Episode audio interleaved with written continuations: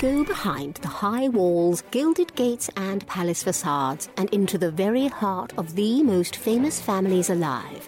Here's your daily consort from the Royal Observer.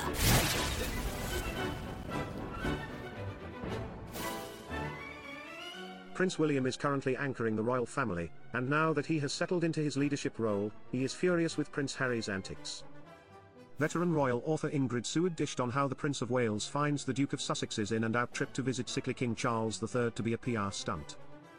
William would be upset that Harry yet again has chosen to make this visit to see his father a PR opportunity, Seward added. As far as William is concerned, he has absolutely no interest in speaking to Harry until Harry behaves like a gentleman, and apologizes for the years of rudeness and slurs he has aimed at William and the Princess of Wales.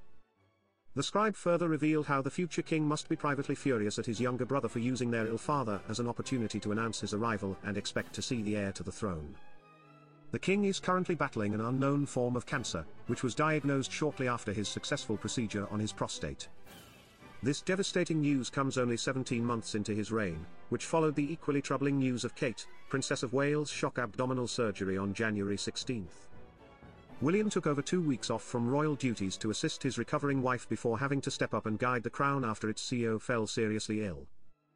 The fifth in line to the throne flew from Montecito to visit the monarch in a much-hyped reunion event on February 6, but subsequently only spent one hour with his dad, who was receiving cancer treatments by that point.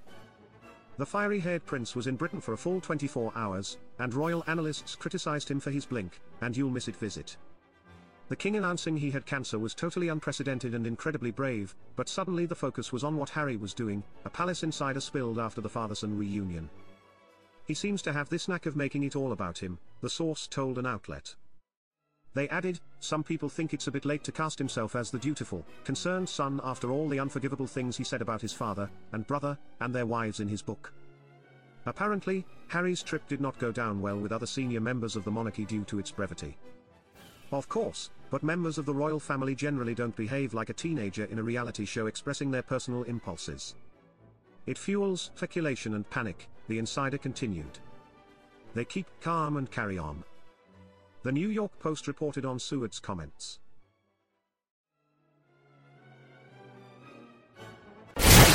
For more of your daily consort, be sure to visit theroyalobserver.com. Subscribe and like this podcast. Oh, and keep calm and carry on.